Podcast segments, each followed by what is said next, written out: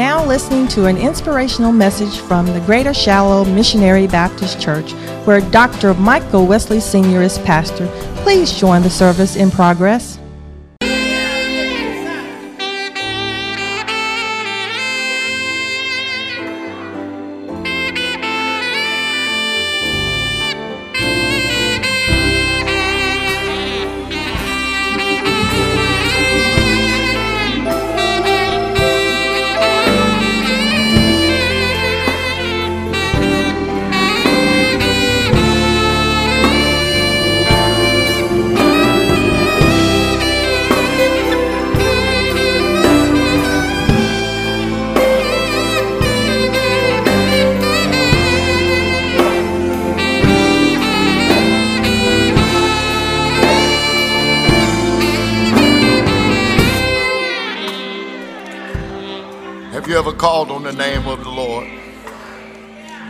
Something happens, doesn't it? Something supernatural happens.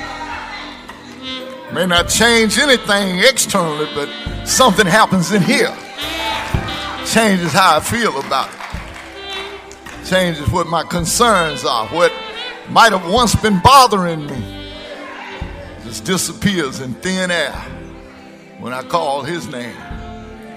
Sometimes when I'm having those crazy dreams, anybody ever had crazy dream? Wake you up in the middle of the night and you learn how to pray.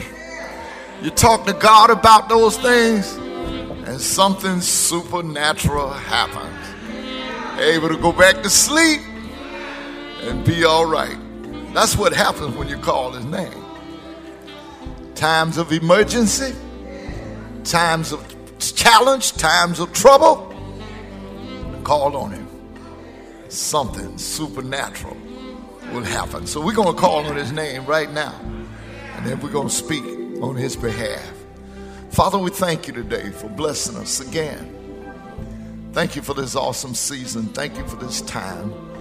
Fellowship, thank you for the goodwill toward all men that seem to be circulating, but we know that even while we have goodwill in our hearts, the demons of darkness continue to lurk in places. And we pray for mercy. We pray for protection upon our lives and upon the lives of our family members and friends as they come in and as they go out. Watch over us and stand by us. Stand with us. Comfort the hearts that are broken.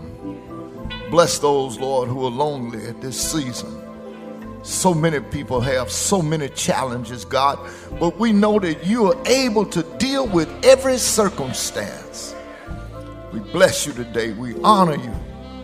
Pray now as we come to this word that you would lift again your human out of self, that you would fill us with the Holy Spirit. Speak to us, speak through us in this moment, and bless now the words that are in our mouth and the meditations that are on our heart that it may be acceptable in our, thy sight.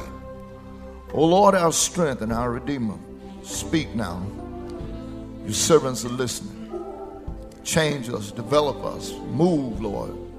Let none of us escape. We ask it now in the name of your Son, Jesus. In Jesus' name we pray. Amen. We continue this morning with this series on doing life together.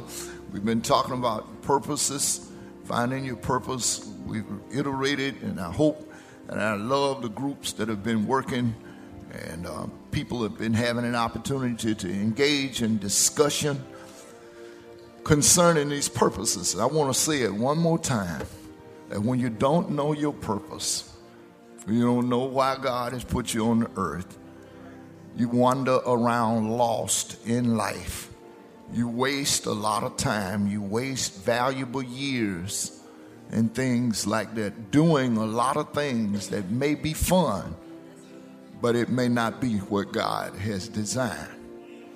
So when you are you, when you're the best you that you can be, living out the life that God has given to you with the power and presence of His Spirit in you, you will fulfill those purposes that God intends. Now, we have also discussed some of those particular purposes. We said the first that you were made to be the recipients of God's love, and that's manifested through the fact that God has formed us to be His family. God has made us to be a part of His church family. I thank God for church family. I was born in a human family. But in a human family, eventually I had to give up a mother, I had to give up a father, I had to give up a brother.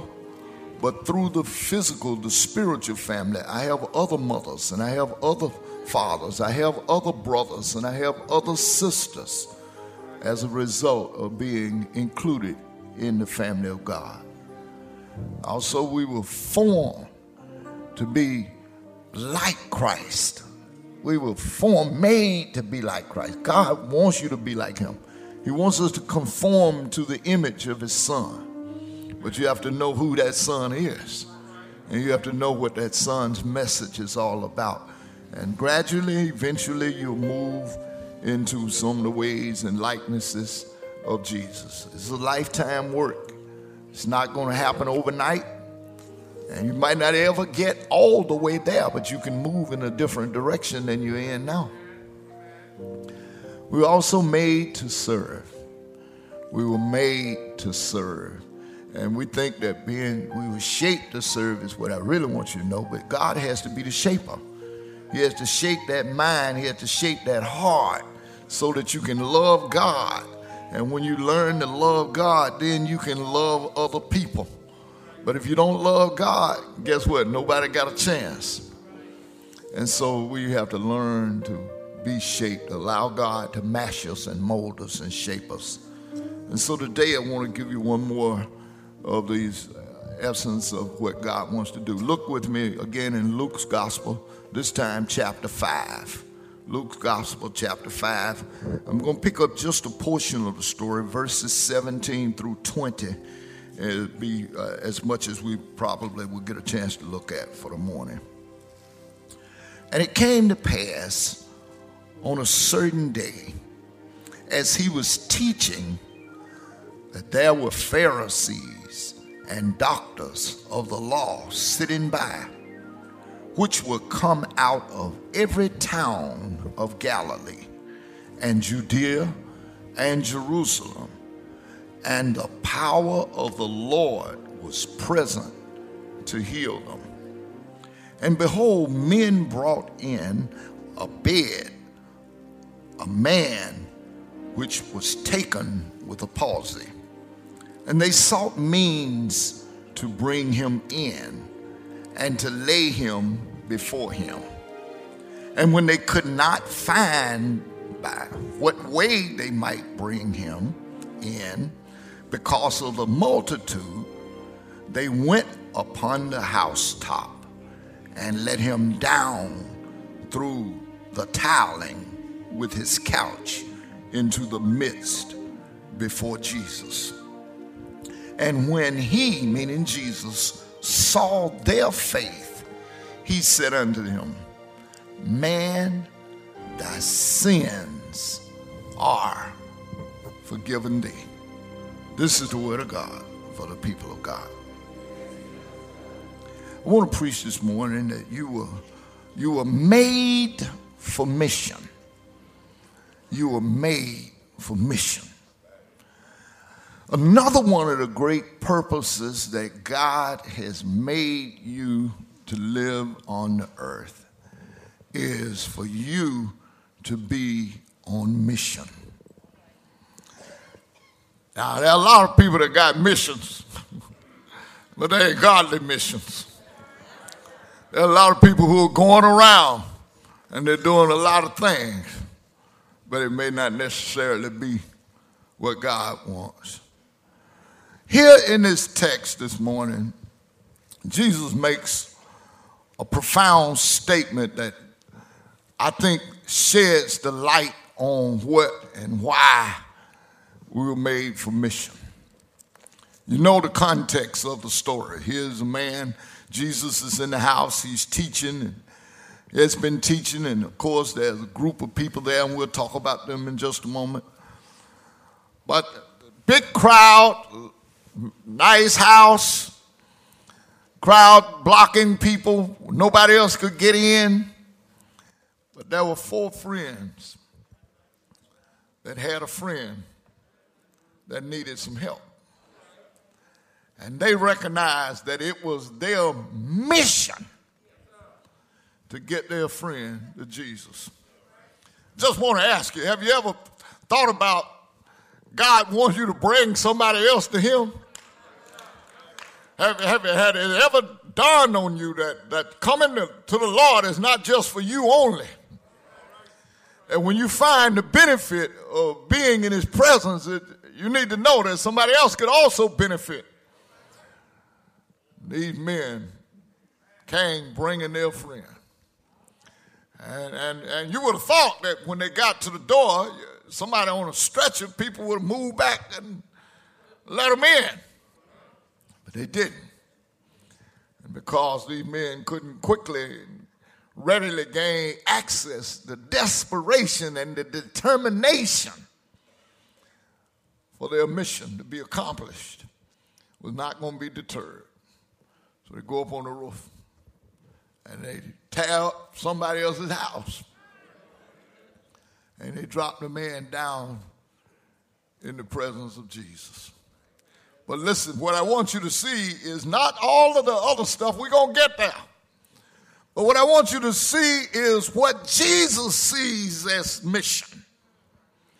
When the man is lowered down in the presence of Jesus, Jesus sees their faith. He sees the faith of the man, he sees the faith of his friends, and, and, and he makes this declaration. He said, Your sins are forgiven you. Oh man, Jesus was the greatest preacher ever. Anybody know that? Last week we talked about a story how he could just pop them, he could just spin them, he could just make them up to illustrate and to penetrate human hearts and bring men to a place of repentance and understanding their great need for him. He was that kind of preacher, but but not was only was he a great preacher, but it was the message that he preached. And listen at the message that he preached. Your sins are forgiven you. May, may I tell you, the greatest need that exists in this world, the greatest need that you and I have, is to be forgiven of our sins. That is at the bottom of why there are so many problems. That's one of the reasons why so many people are going to the extreme of even ending their own life. Is because they feel no sense of relief. Because when the weight of guilt is on you, there is no relief outside of the forgiveness of God. And you can take medicine, you can drink, you can take drugs, you can do anything you want. But when you come down from it, problem's still going to be right there. How many know? How many ever prayed? Anybody here ever prayed and ask God for mercy? And the Lord has had mercy on you? and you know how it lifted you. I mean, I don't have to ask you, have you ever did anything wrong? That's not the question because I already know the answer there. But I'm talking about feeling the relief and the release from God when you have been under the weight and guilt of some transgression or some wrong that you have done. And what I'm saying is that's what sets up the mission. I mean, this was Jesus' message. This is early in the ministry of the Christ. Very early in the ministry. This same passage, this same account is told by Matthew in Matthew chapter 9 at the beginning of that chapter. It's also told by Luke. I mean, here in Luke chapter 5 It's told by Mark in Mark chapter 2. So it, it was an important time in the life of the Christ. And, and, I need you to understand the greatest message ever is the message of forgiveness. Forgiveness is the door for every other blessing. Forgiveness is the door to the blessing in this life, and forgiveness is the blessing that you need for eternal life. You, you, you can't go to heaven unless you've been forgiven. And, and you can't live meaningfully and effectively on earth unless you've been forgiven. And, and, and what I want you to understand further is that, that, that you can't forgive yourself. And you can't forgive nobody else. You can forgive somebody else of a transgression that they may have committed against you, but you can't forgive nobody else of their sins, and can't nobody else forgive you of their sins. Only God can forgive you of your sins. And this was Jesus' message. Listen, listen, this was what he preached. He went from town to town. And the only way you can really fully gravitate to what I'm talking about this morning and really have a feel about why this is the message that we must have as we go on mission in the world is to understand the consequences of not being forgiven. When a person has not been forgiven of their sins, they're going to die and they're going to go to hell. They're going to spend a timeless eternity separated from God in the throes of hell. And so everyone needs to be forgiven. Are you understanding that? We're all alienated from God. We're all separated from God. But God has devised a way by which we can be brought into a relationship with Him and have a right standing with Him that's void of guilt, that's void of the punishment, and all of the things like that. And that is by bringing His Son, the Lord Jesus Christ, into the world, enclosing Him in a human body, letting Him live a natural life, and then going to the cross and paying for our sins with His life on the cross and being raised the third day by the power of God. God then put on Jesus the punishment of every one of us so that you and I could go free. And that is a tremendous message. And that's the message that we're no longer telling people. We're no longer telling people that you can be forgiven of your sins. We tell people other things and we try to give them ways out other than coming to God and asking God for mercy or bringing people to God and helping them to find the relief. See, it's by grace that you are saved through faith. And that not of yourself is the gift of God. Man, what, what a need we have. And listen, I, I don't care where, where you look. I don't care where you look. You can look in the highest places in the land and you can see people who are guilty. Because, and, and they can't get relief. I don't want to talk about 45 today. But he can't get relief. You can't hide. Mr. Trump. You can't hide members of Congress. You can't hide even if you're sitting on the Supreme Court. You, can, you can't hide in the state house. You can't hide in your house.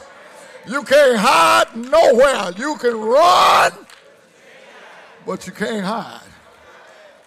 Somebody, somebody, somebody said it was one of the worst verses in the Bible, but it's one of the most damning verses in the Bible. It says, Whatsoever a man sows, that shall he also reap. Now, people, people, people don't want to hear this kind of stuff in church no more. But this is why churches have become anemic and weak because we stopped telling the truth. The wages of sin is still death, but the gift of God is eternal life through Jesus Christ our Lord. And that is something everybody needs. I'll put it another way. My, my graduate said, everybody need that. Everybody need forgiveness. Everybody need that. You need it. I know. I know you got on suits and ties. I know you got on red. I know you got on white. I know you got on everything else, but you still need forgiveness. And that's what Jesus preached. And if Jesus preached that, what you think I ought to be preaching? No, y'all want me to say bells will be ringing. the sad, sad news. Oh, what a Christmas to have the blues. You want to talk about babies gone. I have no friends to wish me greeting. Ooh, once again, choirs will be singing silent night Christmas carols. I can't, please. Come on for Christmas. If not for Christmas, and that's still not going to change the heart. Are you hearing me? And so we need to understand why, why, why did Jesus preach forgiveness? Because he knew that's what man need is. I'm coming to the text, don't worry. Let's look at some examples of other New Testament passages where forgiveness was preached. Paul preached forgiveness. Uh, all the boys preached forgiveness. Acts chapter 13, verse 38, Paul said, Therefore let it be known unto you, brethren, that through him, that is through Christ, forgiveness of sins is proclaimed to you. That's what the New Testament guys preached. Forgiveness. Acts chapter 10, when he was in Cornelius' house, he said, We preach the forgiveness of sin. Peter preached that to, to Cornelius and his family. Again, in Ephesians, Paul said, In him, that is in Christ, the beloved one, we have redemption through his blood, the forgiveness of our sins, according to the riches of his grace. But it wasn't only the message in the New Testament, that was the message in the Old Testament forgiveness. Look, look at what God did. Adam and Eve, they were the first people that God made. And as soon as they messed up, you know, Adam grabs a fig leaf because he was feeling guilt. See, they were naked all along. When God brought them out of the soil, he didn't take them to Walmart. They're already naked. But that was, that was because they were in innocence and there was no feeling there. But when they disobeyed God, then they knew that they were naked, so he grabbed a fig leaf. But God knew that that wasn't going to cover anything. So God, look at this, killed an animal and made for them skins to cover their nakedness because God was putting in man's mind from the beginning that he needed a sacrifice. He needed a substitute, someone to die for him. And in the fullness of time, Jesus was that substitute. And so he preached that. He preached that forgiveness is what we need. And so I want, I want you to understand that this day when Jesus is in the house, and he's in the house, according to Matthew's Gospel, chapter 9, in Capernaum, his adopted hometown.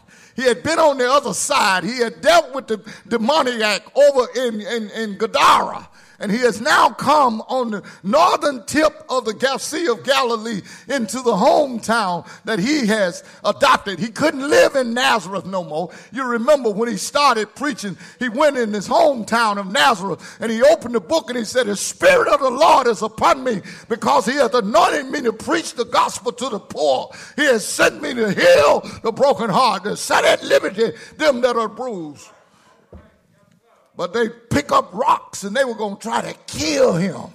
So he left Nazareth and he went to Capernaum. And they believed that he lived with Peter, Simon Peter. And so wherever it is, he's just come back off of the boat, landed in Capernaum, and he goes into the house. It has to obviously be a large house, large ranch style house.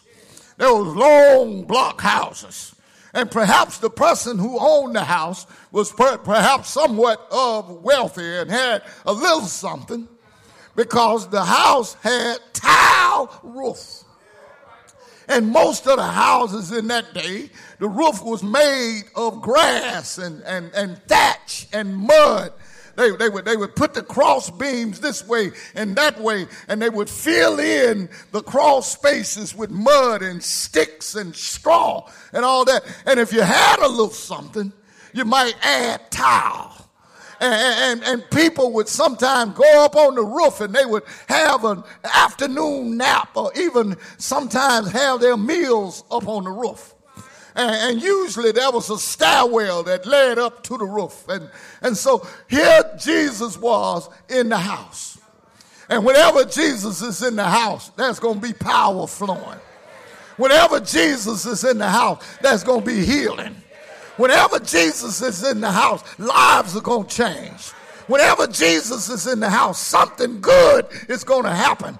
I used to like to hear Oral Roberts saying, Something good is going to happen to you today. Jesus of Nazareth is passing this way. I used to love that when I was a little boy, and sometimes I feel that way now. Something good is going to happen to you today because Jesus of Nazareth is passing this way. Anybody want to feel his presence? Anybody want to feel his power? Because when Jesus is in the house, somebody is going to heal. When Jesus is in the house, somebody's going to get their hearts lifted. When Jesus is in the house, somebody's tears are going to be dried. When Jesus is in the house, somebody is going to get new direction. When Jesus is in the house, somebody is going to have a Merry Christmas. When Jesus is in the house. And so he was in the house in Capernaum. But the house wasn't filled necessarily with people who really wanted to hear Jesus. The text says that there were Pharisees and doctors of the law there. And they had come from all of the towns in Judea and from Jerusalem. Now, it, was impossible perhaps for them to come from every town because there were thousands of little towns. But the point here is that was a coordinated effort to bring the haters to the house. Now, by this time, Jesus had haters. Uh, 30 years old, this is early in his ministry. It's very clear because you do know what happened when he started preaching. When he started preaching, he went down to Jerusalem and he took a whip and he began to overturn the money changers' tables. And, and taking that whip, he drove them out of the temple. And the Sadducees were there and they wanted to know by what authority you do these things. And so they were already hot on his trail. And here were the Pharisees and teachers of the law. Somebody say, Who are the Pharisees? Pharisees were a group of men. They were pretty good guys on the surface. They were people who had committed themselves to keeping the traditions of the elders and the Jewish law. Pharisees sprung up during the intertestament period, where really right after they came back from Babylon, when the Jews were carried captive into Babylon. They came back into the land. Pharisees became a fraternity that was designed to keep the people from violating the law. That's what messed them up. That's what got them put in captivity because they violated God's law. They disobeyed God's law. So the Pharisees were going to be guardians but what they called themselves doing was making the law a series of rules and regulations. And they came up with over 600 and some different rules and regulations that people had to keep. And it made it impossible and it made it very confusing to be able to follow what the law said. And they themselves were the teachers of the law to the people. And here was Jesus coming along, Pharisees were one of four groups that had come. That was the Pharisees who were more liberal minded. They believed in things like angels and resurrections and life after death and all. But you had another group called Sadducees. And Sadducees were more conservative. They were concerned with the money and they ran the temple operation and they did things like that. But they didn't believe in angels. They didn't believe in resurrections. They didn't believe in life after death. Then you had another religious group that was called the Essenes. And the Essenes were more of the monastic group. They were the monks. They lived, they didn't want to be bothered with the establishment of people, so they lived out in the desert. These are the people who wrote and found the Dead Sea Scrolls. These were people who didn't want to be bothered socially with everybody else, so they ran out to the deserts and lived in caves and mountains. And then you had the zealots. The zealots were people like Judas Iscariot. They, they, they want nothing better but to run up on a Roman soldier and kill him. And, and so you had these four different religious groups. And so the Pharisees now, they already mad with Jesus because he didn't, he didn't upset the Sadducees in the temple by overturning the tables. And, and he got out of Jerusalem because he didn't want to die before his time. So he goes to the northern part of Galilee in the city of Capernaum. And that's his adopted hometown. And he's in the house teaching. And they're already dogging his footsteps. So the haters are there. They were packed in there. Oh, you would know them if they walked in here. You would know them because they would all be, if you looked at Orthodox Jews, you would know they were Orthodox Jews. They would have their yarmulkes on. They would, they would have their robes, their beards. Some of them would be twisted and some of them would be just hanging down or whatever. You would recognize these were Orthodox religious leaders. And you know they wanted the front seats. So they packed out the house. And, so, no wonder when this man and his friends came to the door, they wouldn't let him in.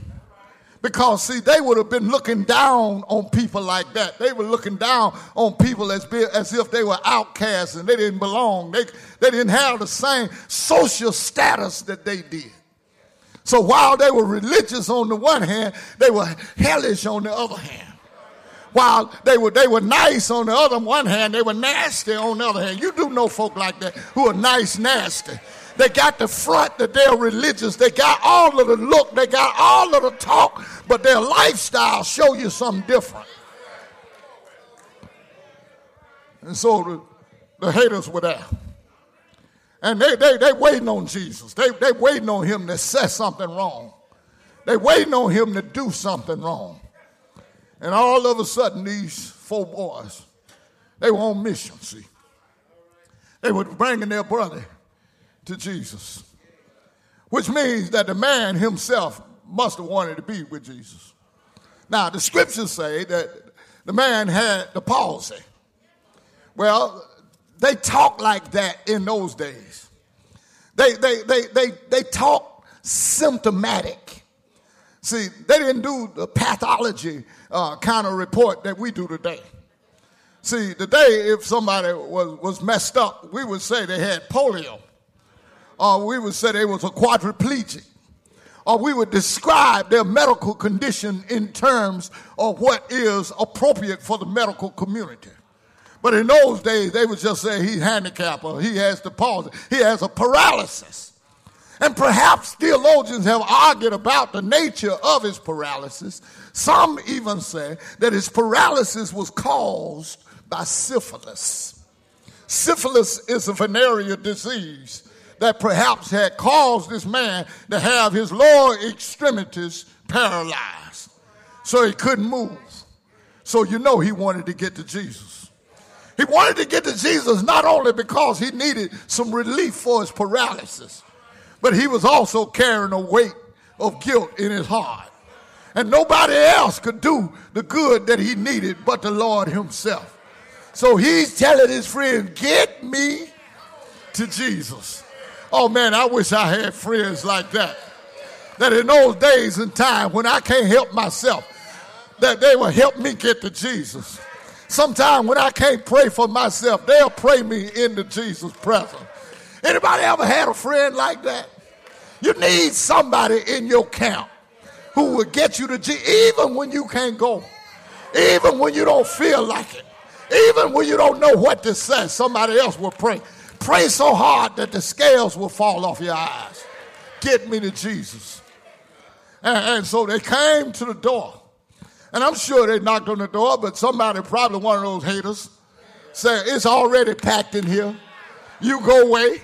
You little low life. You nobodies. Get on out of here. Nobody want to see you. Nobody want to be bothered with you. Now, I, I, I just can't believe, man, folk act like that, but I know they do. And so these boys were determined because they wanted to get their friend to Jesus. And they wanted to get his friend, their friend, right in front of Jesus. He couldn't get in through the door, windows were not available, so they went up on the roof. And they found, they calculated, you know, they had to be smart. They calculated about where Jesus would have been standing. And they figured, okay, he about right there, so this is where we're going to work. And they began to tear up the roof. I, I, I bet everybody in there was kind of looking up. Oh, let me, can I tell you something? I remember a couple of New Year's Eves ago. We were here in service, and gunshot was going on outside. But all of a sudden, I saw a little something come down from the roof. I saw some of the ceiling tile come down. I looked up, and I looked down. I didn't want to scare nobody, so I ain't said nothing. But I waited. Soon as the church service was over, I went over there and I found ceiling tile. And I sent one of the guys up on the roof, and they found the bullet. Hey, man, when the roof started messing up, everybody would look up. And you can imagine all of the people wondering what's going on in here as they see mud flying and straw flying and towel coming down. Then all of a sudden, here come the drama. A man being let down on a stretcher. And he's coming down slowly, right in front of Jesus. And the Bible said, and Jesus saw their faith. Whose faith did he see? He saw everybody's faith. And it was refreshing to him. He saw the faith of the four men that carried this man. And he saw the faith of the man on the pallet.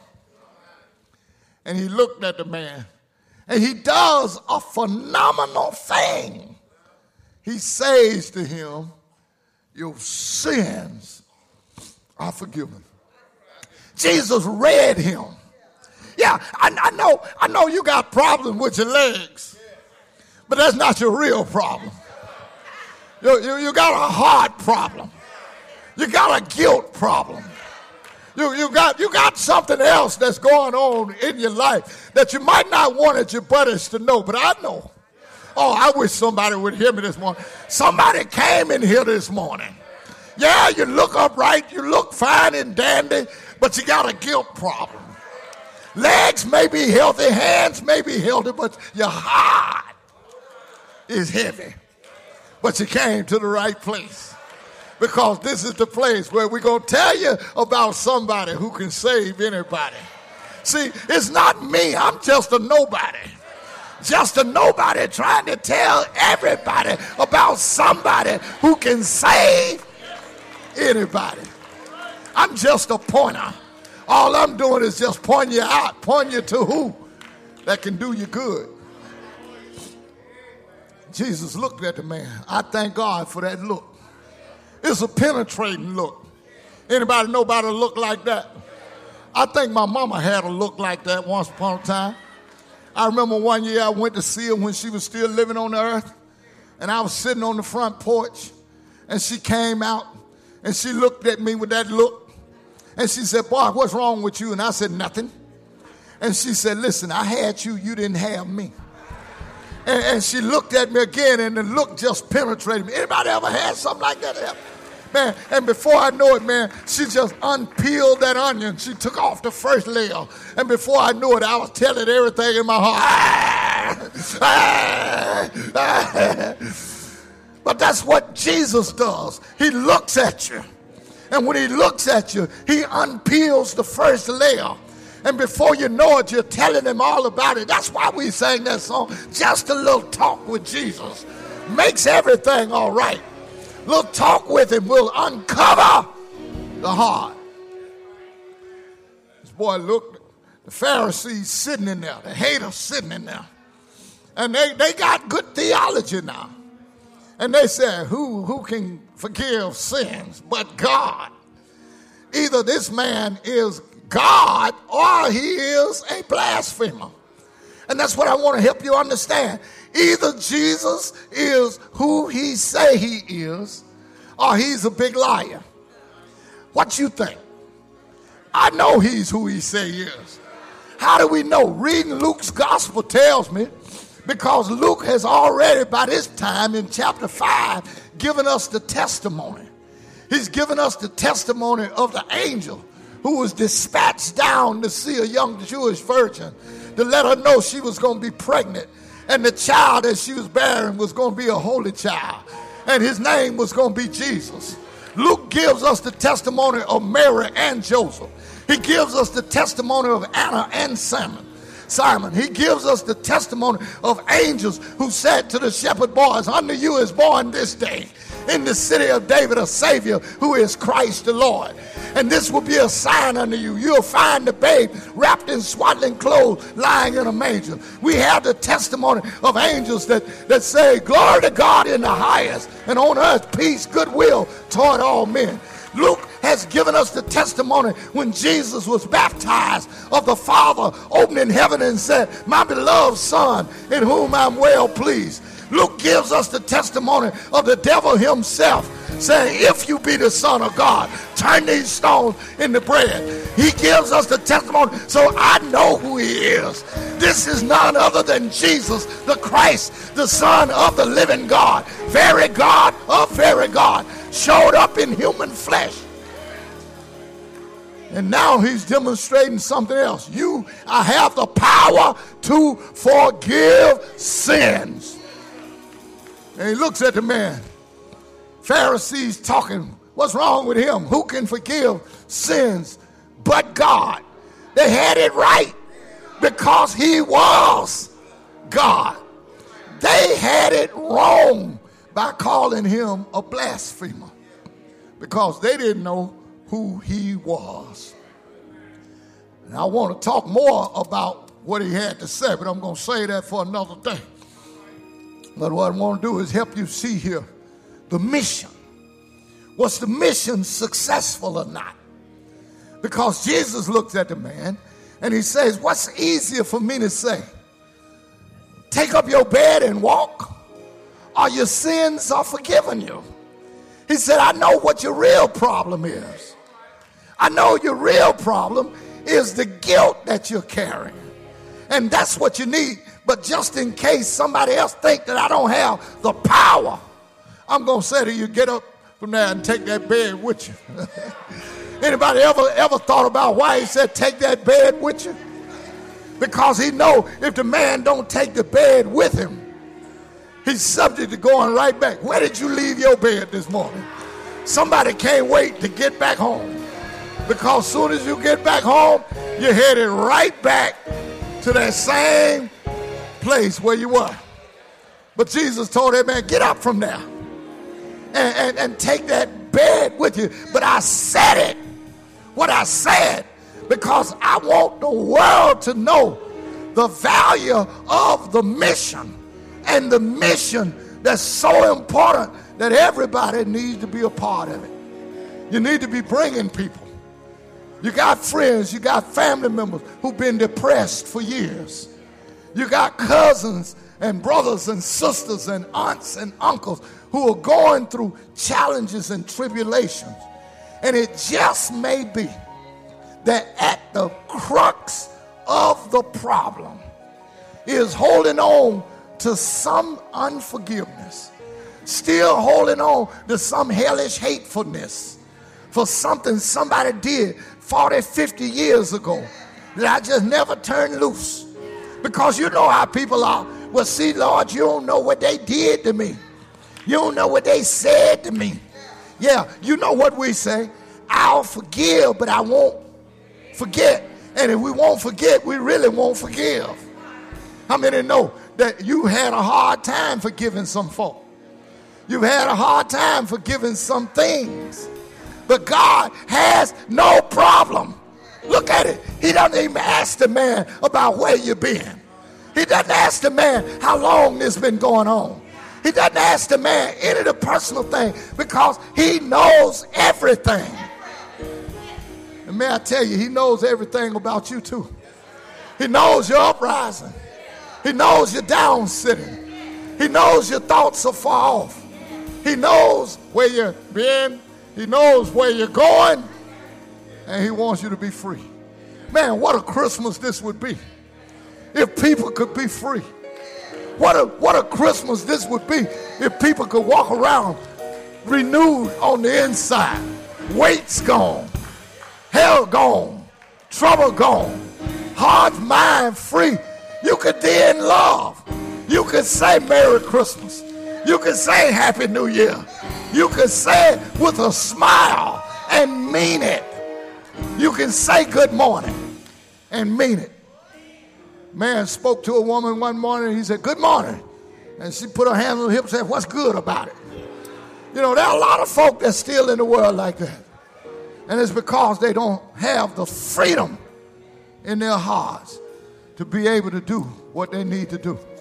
I'm going to give it to you in a couple practical sentences, and I'm going to let you out for the morning. Next message will have a little different twist to it. But I want to just give this to you right here. Put these down for me, for you, especially for those of you who are in the groups. So I want to tell you four keys fulfilling God's mission in the word. First thing is you got to become concerned about people. You got to become concerned for your friends. You got to become concerned for your family. You know, we, we, we, let's not be like the people last week. Let's not be like the priest. Let's not be like the Levite who come and say, ooh, so bad, so sad, but then go in the opposite direction. Let's be concerned for real about your family. Be concerned for real about people who are hurting. They were concerned, these four friends were concerned about their hurting friend. Second thing I want you to understand is they believe. Touch somebody and say, believe that Jesus could heal their friend. And so, consequently, they were not going to let anything stop them from getting that boy to Jesus. So, you got to be that determined. You got to be concerned. You got to know that when you get your family member, when you get your friend, when you get your person into the presence of Jesus, something is going to happen. Then you just hear that boy say something supernatural happen when you call on that name. The third thing, they didn't just pray for their friend. You know, that's what people say, oh, baby, I'll pray for you. No, they didn't just pray for him. They picked him up and they physically transported him to the presence of Jesus. So sometimes it costs you a little something. Sometimes it costs a little bit more of an effort to get somebody to where Jesus is. But they brought him to Jesus. Can I talk to the parents just one moment? You can't just send them sometimes. Sometimes you got to take them. Mama used to take us to church. You know, when I was a boy, I was drugged to church. Yes, ma'am. I was on drugs a long time ago. Drugged to church. drugged to the choir stand. I couldn't say I didn't want to sing. I couldn't say I didn't want to be there. I couldn't tell her I wasn't going to participate. She made me come. But I thank you today in heaven, lady, for doing what you did because you were concerned about your boy. And number four, they didn't let difficulties discourage them. You can't let first little thing stop you from doing what you know you need to do. You can't let other people's attitudes stop you. I mean, man, we sometimes have good people on the door. Sometimes we have good people in the parking lot. We used to have bad people on the door. But don't let that stop you from coming in. Don't let nothing or nobody stop you from getting into Jesus' presence. What? A little crowd? No, that didn't stop them. They went up on top of the roof. Can you imagine when all of the people start looking up, they tearing up the roof. Can you imagine the man whose house it was? They tearing up my roof. But that didn't stop them. They kept digging They kept working because they knew that it was their mission to get their friend into the presence of Jesus. What's your mission today? What God, what assignment has God given you? Whose heart are you responsible for? Whose life are you trying to make a difference in? What person are you trying to make sure that Jesus touches and that Jesus speaks to? Everybody ought to have at least somebody that you ought to be concerned about. And let me give you a homework assignment in case you don't have somebody that you can consciously think of. During the course of this week, I want you to think of one, at least, probably one, three, two, three, four, five people that you need next week to invite to be with you. Come sit with me. Come join me. Just hear the word. Don't worry about it. Just let me pray with you. Let me pray for you. But that's not enough. I need you to come go with me and show the demonstration that you are on mission for Christ in the world. Listen, wherever you are today, whoever you are, you know that once you get in Jesus' presence, life is going to change. You got to be able to say, Lord, I'm available to you. You got to be able to say that. Anybody available to God? You got to be able to say, You gave me my hands. You gave me my voice. You gave me my legs. You gave me all of this equipment to use for you. And now I'm giving it back to you because I'm available to you. Anybody want to be available to God? Anybody want to be on mission for God? Anybody want to help him do his work? He came that you might have life and have it more abundantly, but you got to be available. Right where you sit, if you've never made your life available to Jesus, you can become available right here. Pray. Pray right where you sit. Nobody have to hear it. It's you and God. You saying, God, forgive me of my sin. And you can tell him what it is. He already knows. But you can say, I believe that you are the Christ. You can say, I believe that you came into this earth to die on the cross to pay for my sin. And now I want you to live in my life. Lord, I'm available to you. Take me, use me. Whatever you want to do, with whatever time I have left, the days, the weeks, the months, the years, I make myself available to you. Whatever you talk to God about, your life changed in here today. We're going to give you this opportunity as we open the doors of the church. Anytime during the singing of the song, Give God your heart. Give one of these your hands. Listen at the song. Speaking of availability.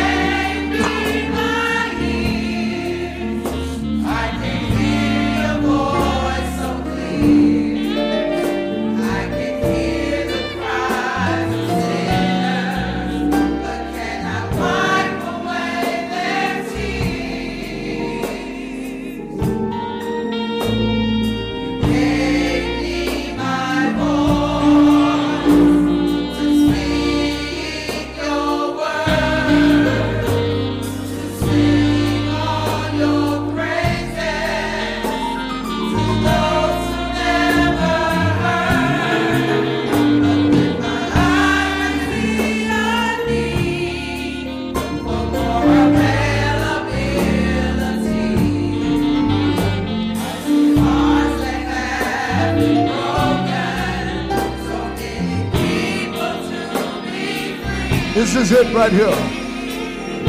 Listen, you're singing it. Lord,